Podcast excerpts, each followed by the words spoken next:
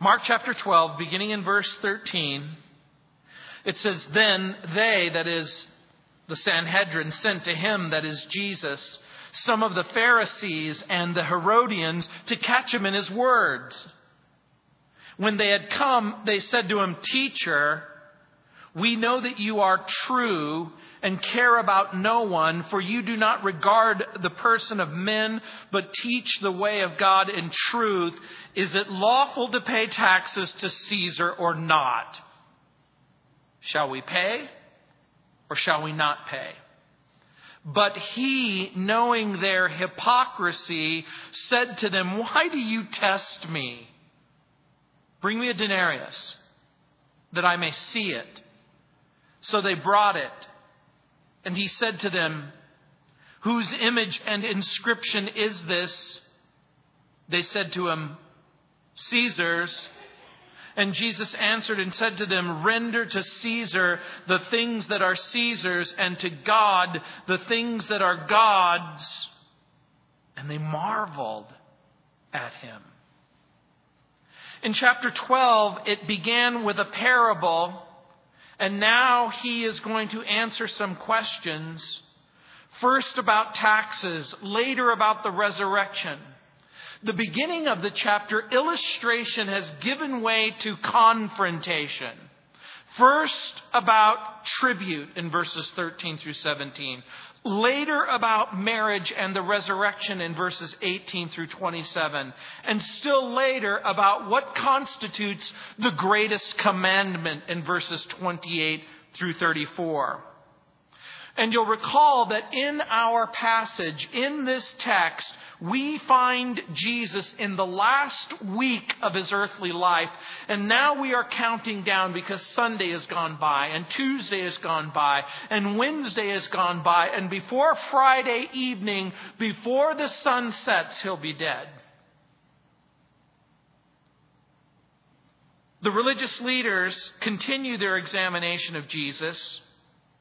They've already made a commitment to reject Jesus, but now they need an excuse to kill him.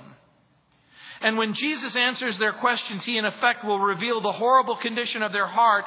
The parable of the wicked vine dressers reveals their selfishness in verses one through twelve. Now Jesus reveals their hypocrisy in verses thirteen through seventeen. Still later in the chapter, he will add to the list ignorance in verses eighteen through twenty-seven, and superficiality or shallowness in verses twenty-eight through forty.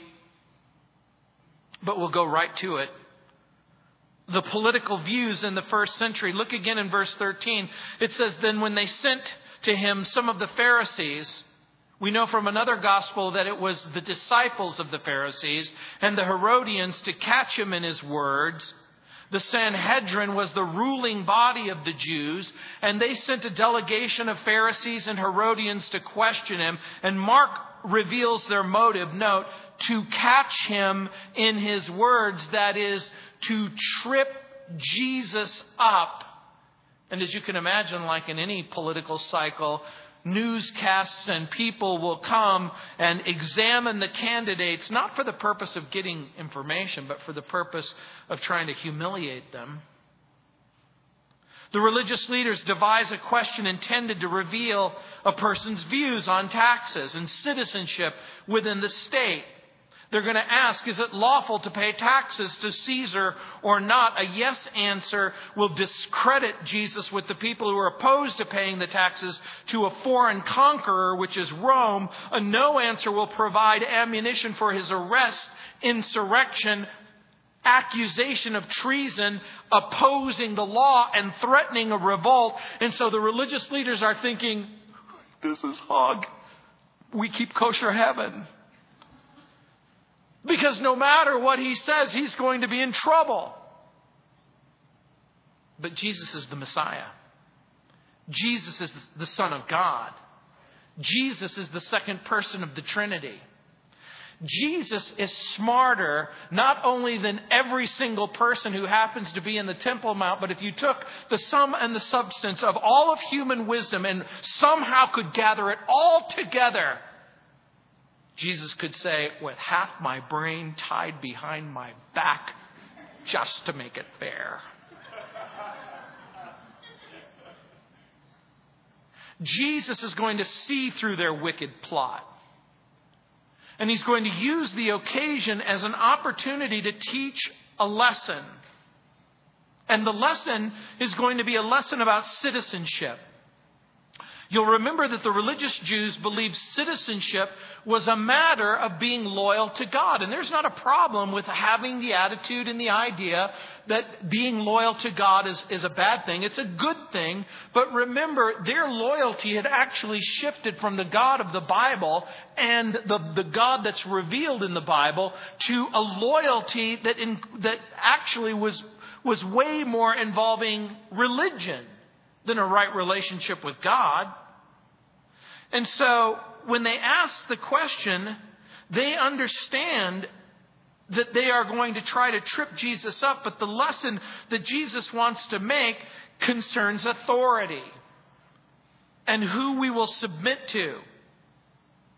Jesus will shock the listener by declaring that there's an earthly citizenship to which some things are given, and there is a heavenly citizenship to which some things are given. And this might be difficult for some people to comprehend, but the reality is, for the Christian, you are seated in heavenly places. Jesus Christ is both King and, and Lord, but guess what? We also have a citizenship here on the earth. Some of you understand the concept of dual citizenship. If your parents were born in a foreign country, sometimes that country will extend citizenship to you. And with citizenship comes certain rights and privileges that don't belong to non-citizens.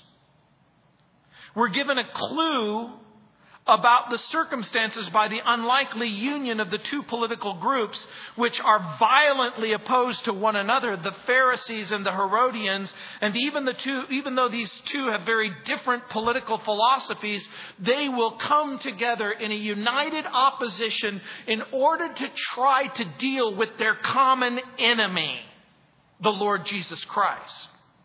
The Pharisees were the religious Jews who believed that religion should be the deciding factor when decisions are made politically. Now, now you'll notice that I use the term religion. I, I used it on purpose. I didn't use the term the God of the Bible and the revelation of that God, because their loyalties clearly weren't to the God of the Bible and the revelation of that God. In their view, like I said, political machinations were to be subordinate to the religious authorities, and there are religious states that exist even to this day in Muslim countries where they practice Sharia law, but also in communist countries. And you might think, well, they're not religious. Oh, yes, they are. Communists have a form of religion. And their religion is, they have an idea about God, they have an idea about what the problem of man is, they have an idea of what the solution is, and in their idea, the solution is always the state. The state and all other power and authority were to be subject to religious rule according to the Pharisees, and for that reason they were strongly opposed to paying taxes to a foreign king. Paying taxes to a secular government was in their mind an infringement and an offense against God. The Herodians believed that the state was supreme. The Herodians were not so much a religious party as a political party, but they had religious leanings. In what way? The Herodians supported the Sadducees. The Sadducees were the ruling members of the Sanhedrin, who were the high priests. And remember, the Sanhedrins believed in the first five books of the Bible, but they didn't believe in angels. They didn't believe in demons. They didn't really believe in heaven. They didn't really believe in hell. They didn't really believe in a resurrection. In other words, these were culturally religious people who were deeply connected to their religious past, but they were quite disconnected with the spiritual roots. The Herodians had their loyalty and allegiance to the Herods. to the king of Galilee, to the king that, that, uh, that surrounded to the north and the south and the east and west, the offspring of Herod the Great. They were supportive of Rome, compromising where ne- whenever necessary to preserve their power, their influence. And some compromises were so severe that they consented to pagan temples and pagan worship centers. Religiously, their loyalties and affections, like I said, were with the Sadducees, who in turn gave their loyalties to Rome in order to maintain the religious position of power, control, prestige, wealth building, and wealth preservation. So the Herodians, in effect, viewed all messianic claims with deep suspicion. Not for theological reasons, but for economic and political reasons, because anyone and their brother could come up and claim to be the Messiah. And for the Sadducees, those claims would take the affections and the loyalties of the people and their money away from the Sadducees and the compromises that were being made. So now I want you to imagine the scene. Pharisees, religion is supreme. Herodian, the state is supreme. The Pharisees despise Roman rule and Roman government and Roman taxes. The Herodian accommodates Roman rule, Roman government, and Roman taxes so that they can have their fair share of the pie. And these two deeply divided groups come together to oppose their bitter enemy, Jesus. And so the trap is set. Look at verse fourteen.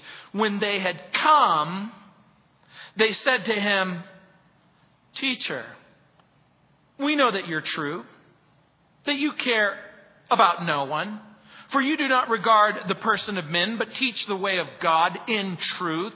Is it lawful to pay taxes to Caesar or not?" Now, in the temple and on the Temple Mount, on the surface, the question might seem safe. It might even seem innocent. But the answer could be dangerous. And remember, they're expecting an answer that will antagonize, divide, and alienate. When they say, "Is it lawful to pay taxes to Caesar or not?" the specific tax that they have in mind was called a poll tax. It was a tax that was paid by everyone between the ages of twelve to sixty-five. The poll tax was a head count tax. In other words, it amounted to about a day's wage in their economy and their time. The poll tax was an existence tax. The, the existence tax was, you live in Caesar's world. The air that you're breathing, that's Caesar's air. The food that you eat, it's Caesar's food. In their way of thinking, everything belonged to Caesar, including you. And as a tribute to Caesar, as an acknowledgement that you were living in his world, you were to make the small donation of one three hundred and sixtieth of your income. I know what you're thinking. You're thinking, wow. If I only had to pay one three hundred and sixtieth of my income, that's the guy I want to vote for. But there were two other taxes that were imposed upon the Jew by the Roman people. There was a ground tax, which constituted one-tenth of all of the grain and one-fifth of the wine and the fruit that was produced. So if you produced grain, one out of every barley stock, one out of every ten would go to the government. There was, and, and two or one-fifth of the wine and the fruit that was produced. So we're looking at one-tenth of the grain, one-twentieth, uh, if you will, of the wine and the fruit. And then there was a third tax. It was an income tax. And the income tax amounted to what you and I would call a flat tax. About one percent of your total income had to be given to the government. Now, all of a sudden, you're starting to do the math. One-tenth of, of my business, um, one day of my life, one percent of the total. I'm voting for that guy. Because think about the world in which we live. If a government says, I want twenty percent of your total income, I want thirty percent of your total income, I want forty percent of your income, I want sixty percent of your income, I want ninety percent of your income, I want all of your income.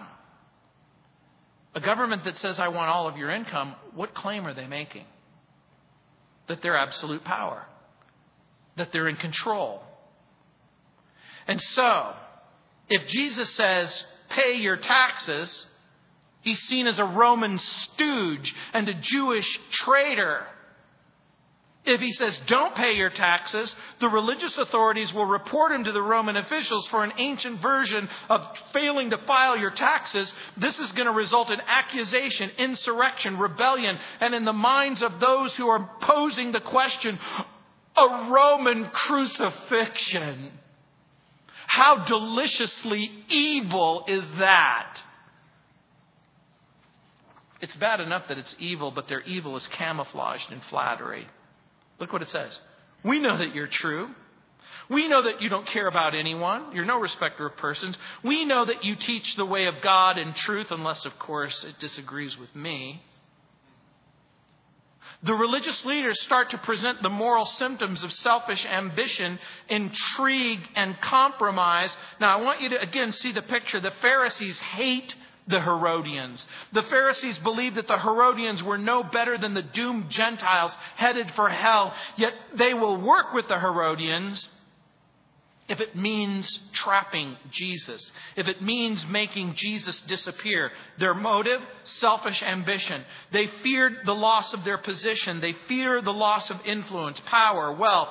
And so now we know why the religious leaders fear and hate him. And the depth of sin and selfish ambition is exacerbated by the so-called moral purity of the religious integrity of the so-called religious leaders. Because here's what you would expect. You're in the Temple Mount with the Pharisees. Pharisees and the Herodians. You expect religious leaders to act with integrity. You expect political candidates to act with the highest degree of personal integrity, transparency, truth, and honor. Except, of course, everywhere in the world when it comes to politics. It's a shame, isn't it? Because integrity, transparency, truth, and honor need to be the characteristics that mark our candidates, don't they? What if I told you that maybe it's time that we insisted on candidates that we could vote for?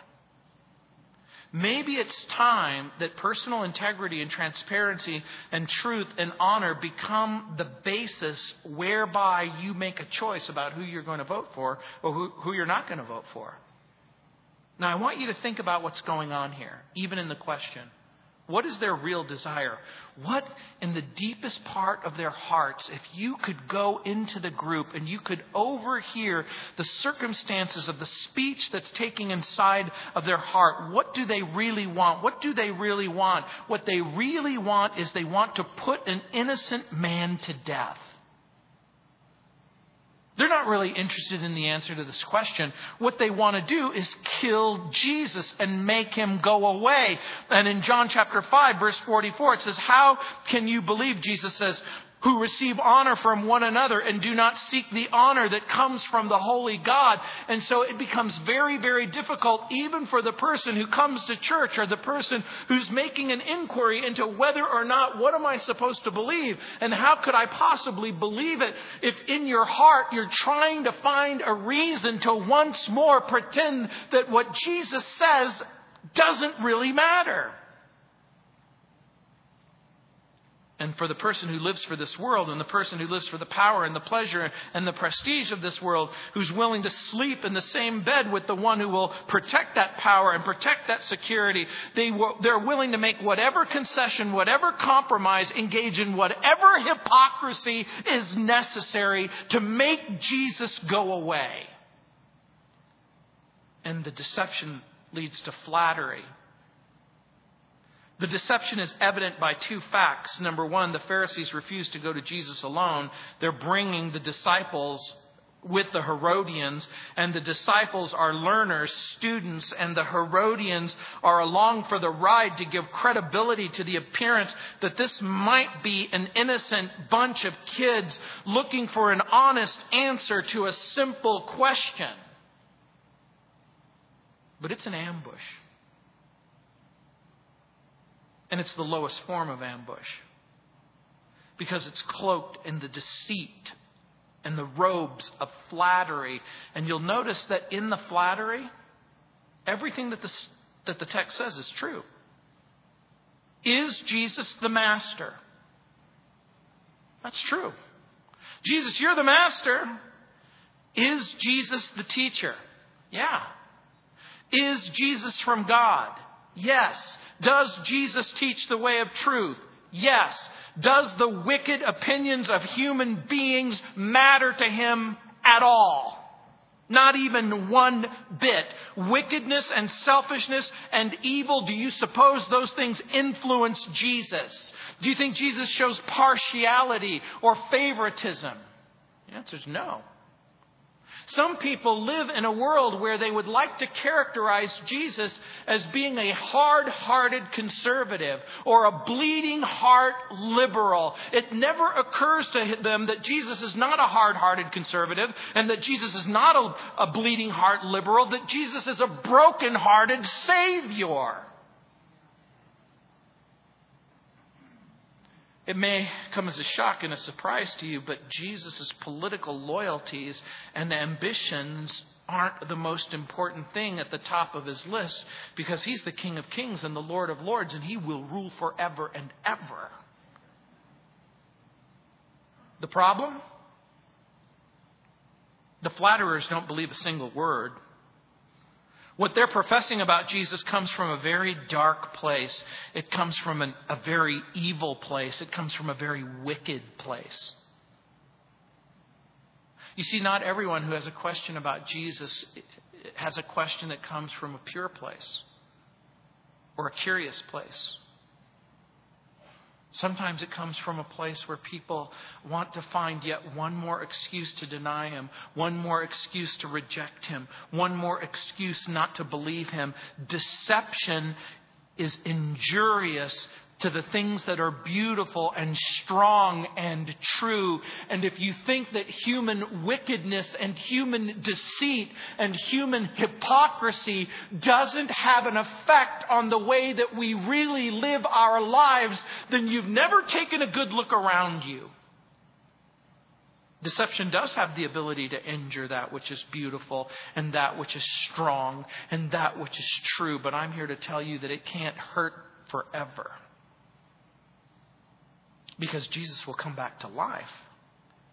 The writer of Proverbs in chapter twelve, verse three says, a man shall not be established by the wickedness, but rather the root of his righteousness shall not be moved. And in Proverbs twenty-nine five, it says, a man that flatters his neighbor spreads a net for his feet. As an interesting side note, if you look at verse fourteen. And you look at the question, is it lawful to pay taxes to Caesar or not? The Pharisees themselves, if cornered and put on a lie detector, would have to honestly answer the question, no. So imagine you're there talking to the Pharisees and go, Pharisees, what's your answer to the question? No. Herodians, what's your answer to the question? What would the Herodians have to honestly answer? Yes. So there is the group right in front of them who are embracing their own trap, standing there. They think that they have Jesus trapped. And in verse fifteen, look what it says. Shall we pay or shall we not pay? But he, knowing their hypocrisy, said to them, why do you test me? Bring me a denarius that I may see it. In both Matthew chapter twenty-two, verse eighteen, and in Luke chapter twenty, verse thirty-three, they give us insight into this particular passage. As a matter of fact, in Matthew, in Mark, in Luke, they use three different verbs and three different nouns for knowing their hypocrisy. As a matter of fact, Matthew uses the word poneria. Luke uses the word panagoria. Mark uses the word hypocresis. Why is all of that important? Again, a very famous uh, Greek scholar and Bible teacher writes, malice, poneria, malice, lay at the root of their conduct. Unscrupulous cunning, panagoria, supplied them with the means of seeking their end, whilst they sought to screen themselves under the pretense, hypo, hypocresis, of a desire for guidance and an admiration of fearless truthfulness. And the verbs, Mark uses eidos, a form of the verb oida, which means to know intuitively. Matthew uses gnosis, or the aorist of ginosko, know by experience or experimentation. Luke uses katenosis, the verb kateneo, which means to notice or observe. Again, sweet comments. The Lord detected their true character intuitively, eidos. He knew it by experience, gnosis. He perceived it by tokens which he did not, which did not escape his observation, katenosis. He adds, thus each evangelist contributes to the completeness of the picture, but each each person also gives us a peek inside of their heart about what their attitude really was. Not just about being citizens in the world and citizens about heaven, about the circumstances of their heart that would bring them to a place where they play a game with Jesus in order to trap him, in order to kill him. And that's a dangerous game. It's a game that human beings on our planet play every single day. Because they question the Bible and they question Jesus. And don't get me wrong, I'm not opposed to questioning the Bible and I'm not opposed to questioning Jesus, because I've had questions about the Bible and I've had questions about Jesus. But if your questions are such where I am looking for an excuse not to believe the Bible, I'm looking for an excuse not to trust the Savior, then you're already going from a condition A painful condition of the heart that could land you in big, big trouble. Jesus points out that life in the state isn't about the presence or the absence of money.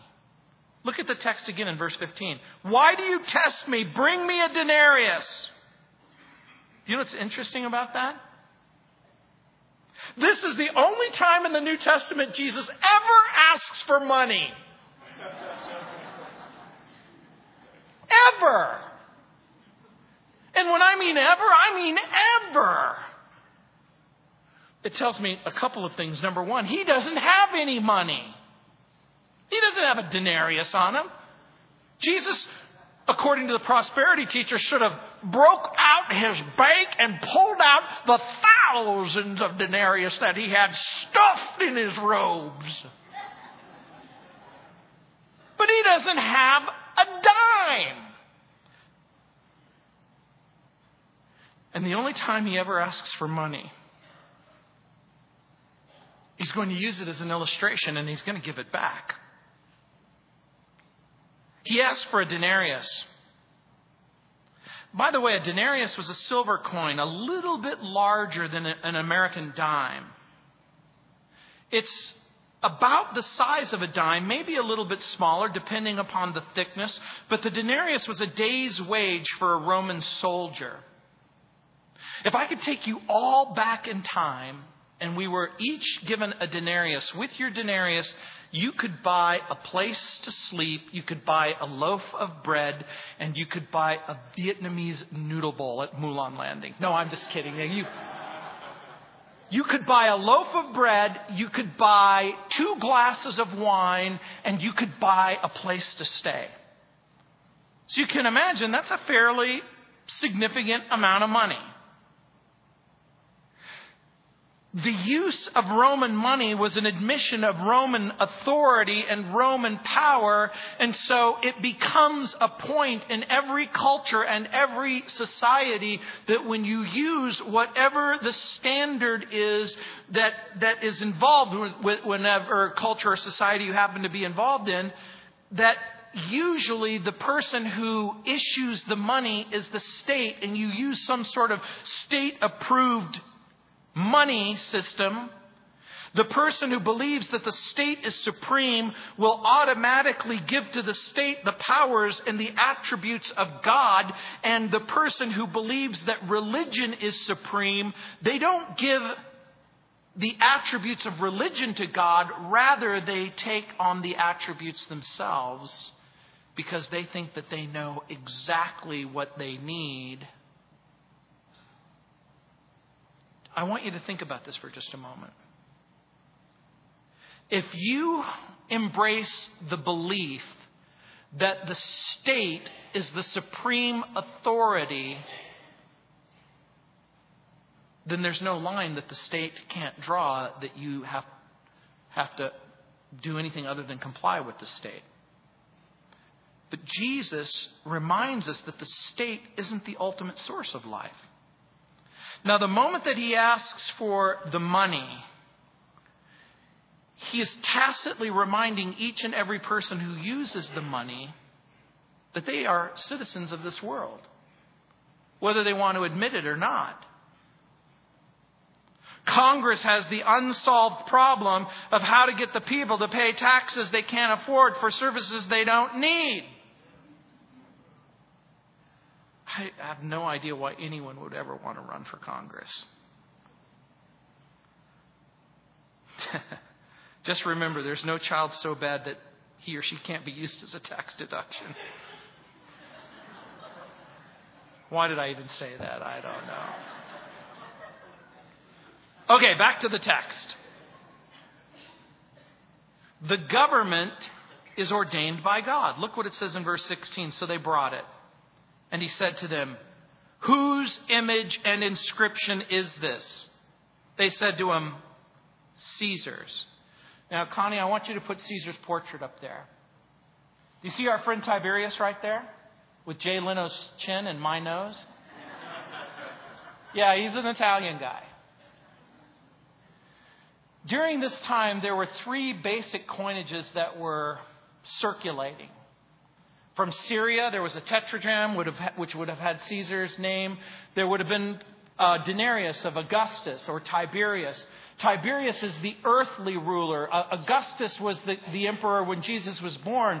But Tiberius is the emperor when, when Jesus is conducting his earthly ministry.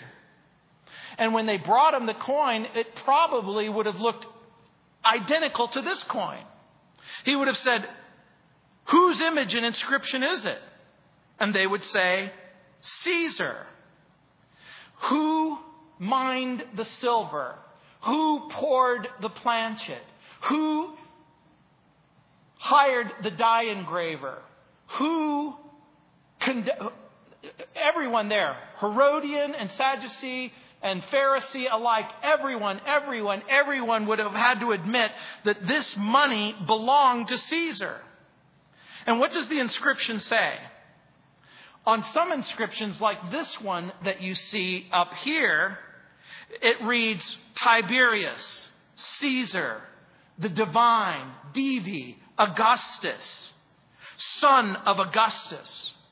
In other words, Tiberius Caesar, the divine Augustus, the, di- the son of the divine Augustus, it is a, it is a claim of deity. It is an expression of of authority. It's his way of saying everything that exists belongs to me, comes through me, has its value and remedy through me. And as soon as the Pharisees would have seen this coin, it would have felt like someone was sticking a finger down their throat. Because what's written on that coin is blasphemous. It's blasphemous. They're ascribing to Tiberius attributes that belong only to God.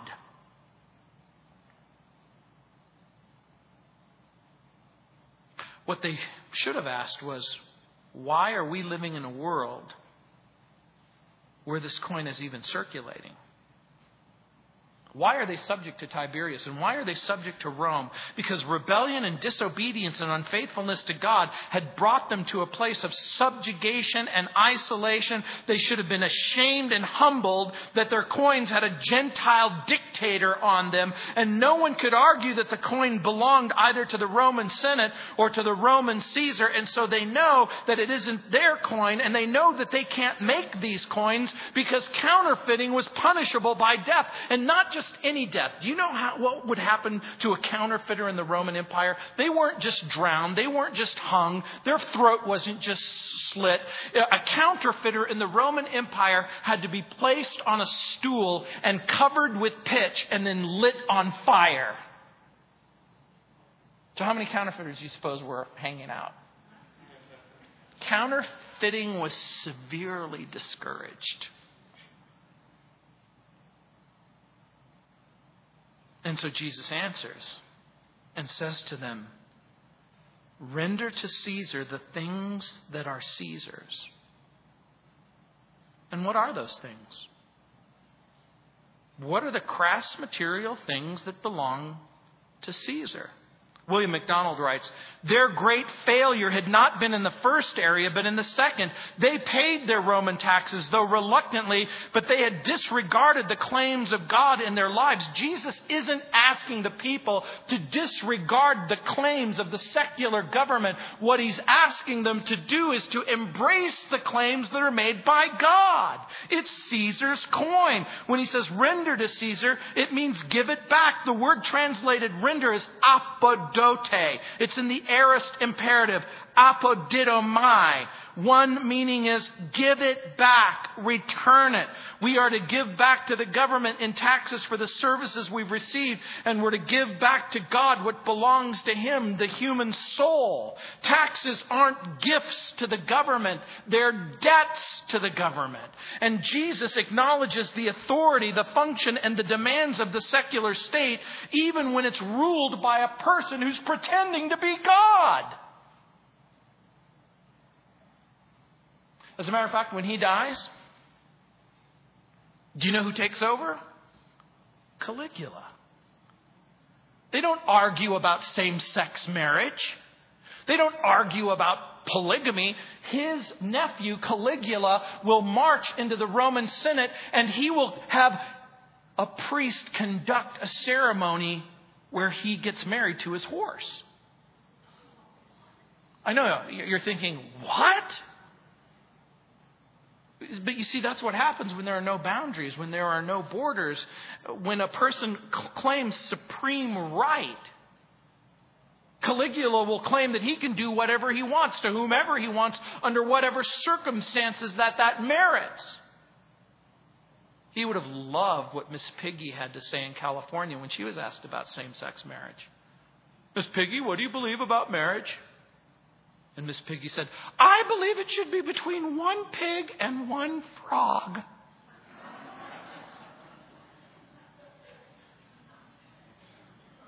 I don't, I don't even know why I said that either.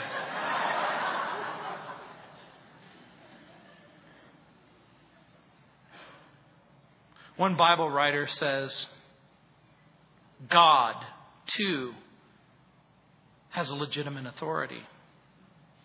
Look what it says at the end of verse seventeen. And to God, the things that are God's. And they marveled at him. So let's ask the question. What belongs to God? Does your mind belong to God? Does your soul belong to God? Do your emotions and affections belong to God? Does your existence, do you genuinely, legitimately owe your existence to God? The very fact that you have lungs and a brain, the very fact that you exist, the very fact that you're capable of friendship and relationship and freedom are all of those things given by God. And now I want you to think about this. In the book of Genesis, it says that human beings are made in the image and the likeness of God. In what way? with two eyes, an Italian nose, and a great big Jay Leno chin? Or does the Bible mean when it says that we are made in the imago Dei, in the image of God, does that mean that we, like God, enjoy at least some of the attributes of God? We have existence, we have personality, we have will, we have affection, we're capable of friendship and relationship. The theologians refer to this as the communicable attributes. There are things that we have in common with God, and there are things that we do not have in common with God, like self-existence and omniscience and omnipotence. But there are certain things that we do have in common with God. And so now when we ask the question, what belongs to Caesar, and we give it to him, and then we look at his image, and we look at the image that's on the coin, whose image is he made in? He's made in the image of God. Does Caesar have an obligation to give to God what belongs to God? I think so. Now we have something very interesting. McKenna writes, God, too, has a legitimate authority, function, and demand which defines his kingdom. Here, the similarity with Caesar stops. God's authority is sovereign. His function is redemption. His demand is a tribute of total obedience to the will. No doubt remains about the responsibility of the religionists, such as the Pharisees, in failing to meet these conditions. Someplace in their search for righteousness, they usurped God's sovereignty. They narrowed his redemption. They limited their obedience, and so So guess what Jesus is in effect saying? Are the Pharisees giving to God what belongs to God? Are the Herodians giving to God what belongs to God? And all of this prompts the question, have I done exactly the same thing? Have I limited God's sovereignty in my life? Have I narrowed his redemption? Have I limited my obedience? And guess what? You have limited God's sovereignty in your life if for whatever reason you still retain the right to live your life any way that you see fit. Let's just be honest. Because if God says to you, I love you, and I want to forgive you, and I want to have friendship with you, and I want to have a relationship with you, the moment that you say no, you're limiting his sovereignty. Have I narrowed his redemption? Well, I think there's lots of ways that you can get to heaven. I think that God's narrow way is a little too narrow. The gate's a little too straight. The path's a little too exclusive. But Jesus will make the amazing statement that he is the way and the truth and the life. Who made Caesar? Caesar's created in the image and the likeness of God. The Bible teaches that all human beings bear the image of God, and so there is within the throne of heaven the expectation that a human heart will understand that its desire to do what's right instead of what's wrong, to know God has been placed inside of their heart by God, and that there is a reason why we are the way that we are. In his book, The Last Twilight's Last Gleaming, Doctor Robert Jeffers has a title, a chapter entitled, How Should a Christian Vote? And both liberals and conservatives balk at the chapter heading. The chapter begins with the sentence, politics. The word alone can produce a bitter aftertaste, unquote. And he's right. But his insight on how to select a candidate is right on. He asks the question, is the candidate a Christian? But then he reminds the reader that being a Christian doesn't automatically qualify someone for office. What if both candidates claim to be Christians? What if neither candidate claims to be Christian? And by the way, does being a Christian automatically qualify a person for an office? By the way, if your wife, if your husband needed open heart surgery, and one is a Christian and the other one is an unbeliever, and the Christian has no experience opening people's hearts, and the non-Christian has done five hundred open heart surgeries, which one are you going to pick? Well, I'm going to go with the Christian. I don't think you are.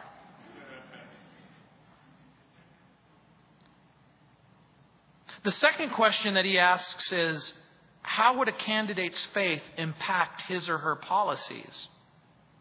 And the only way to answer that question is to ask the candidate that question.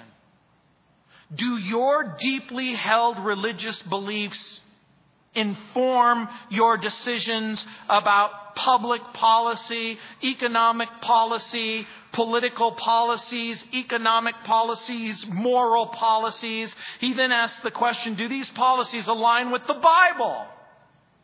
And the last question he asks is, how does the candidate view the Constitution? Do you know what? It is not my job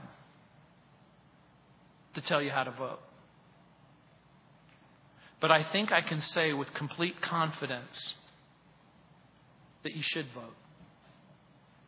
You see, if you're an American, your voice is your vote.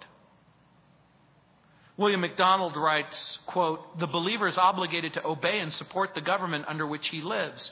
He is not to speak evil of his rulers or work for the overthrow of the government. He is to pay taxes and pray for those in authority. If he's called upon to do anything that would violate his higher loyalty to Christ, then he is to refuse and to bear the punishment. The claims of God must come first. In upholding those claims, the Christian should always maintain a good testimony before the the world. We are citizens of two places. We live here and we live there." It was Daniel Webster who said, "We are good citizens because we're good Christians." The problem with our political system? The American tax system has created more liars than golf. By the way, golf's created a lot of liars. But even golfers have to give a nod to the American tax system. Caesar has a legitimate realm, legitimate claims. God has a legitimate realm and legitimate claims. The realms of Caesar and God must not be confused, but also the presence of conflict in God's kingdom versus Caesar's kingdom means we yield to God. Redemption takes precedence over government. Expedience and allegiance to God takes precedence over secular citizenship. McKenna writes, quote, "If Caesar must be worshipped, if redemptive witness must be forfeited for peace, if the will of the state is imposed over the will of God, the believers must say, like they did in Acts chapter five, verse twenty-nine, we ought to obey God rather than men." This is the same thing that the midwives in the time of Moses, when the Pharaoh insisted that the midwives kill all of the male children. And they said, "No, we won't do it." McKenna writes, "Both Caesar and God, like justice and mercy, are compatible from his eternal viewpoint if they stay within the boundaries of his sovereign authority, his redemptive purpose, and his holy will. The state has a requirement to stay within the boundaries of God's sovereign authority, because let me make this abundantly clear to you. Marriage exists because God created marriage. The state exists because God created the state. The family exists because God created the family."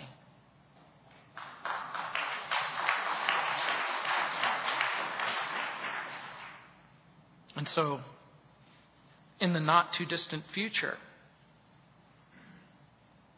the boundaries will be set. The purposes will be drawn. And each and every one of us are going to have to answer a question.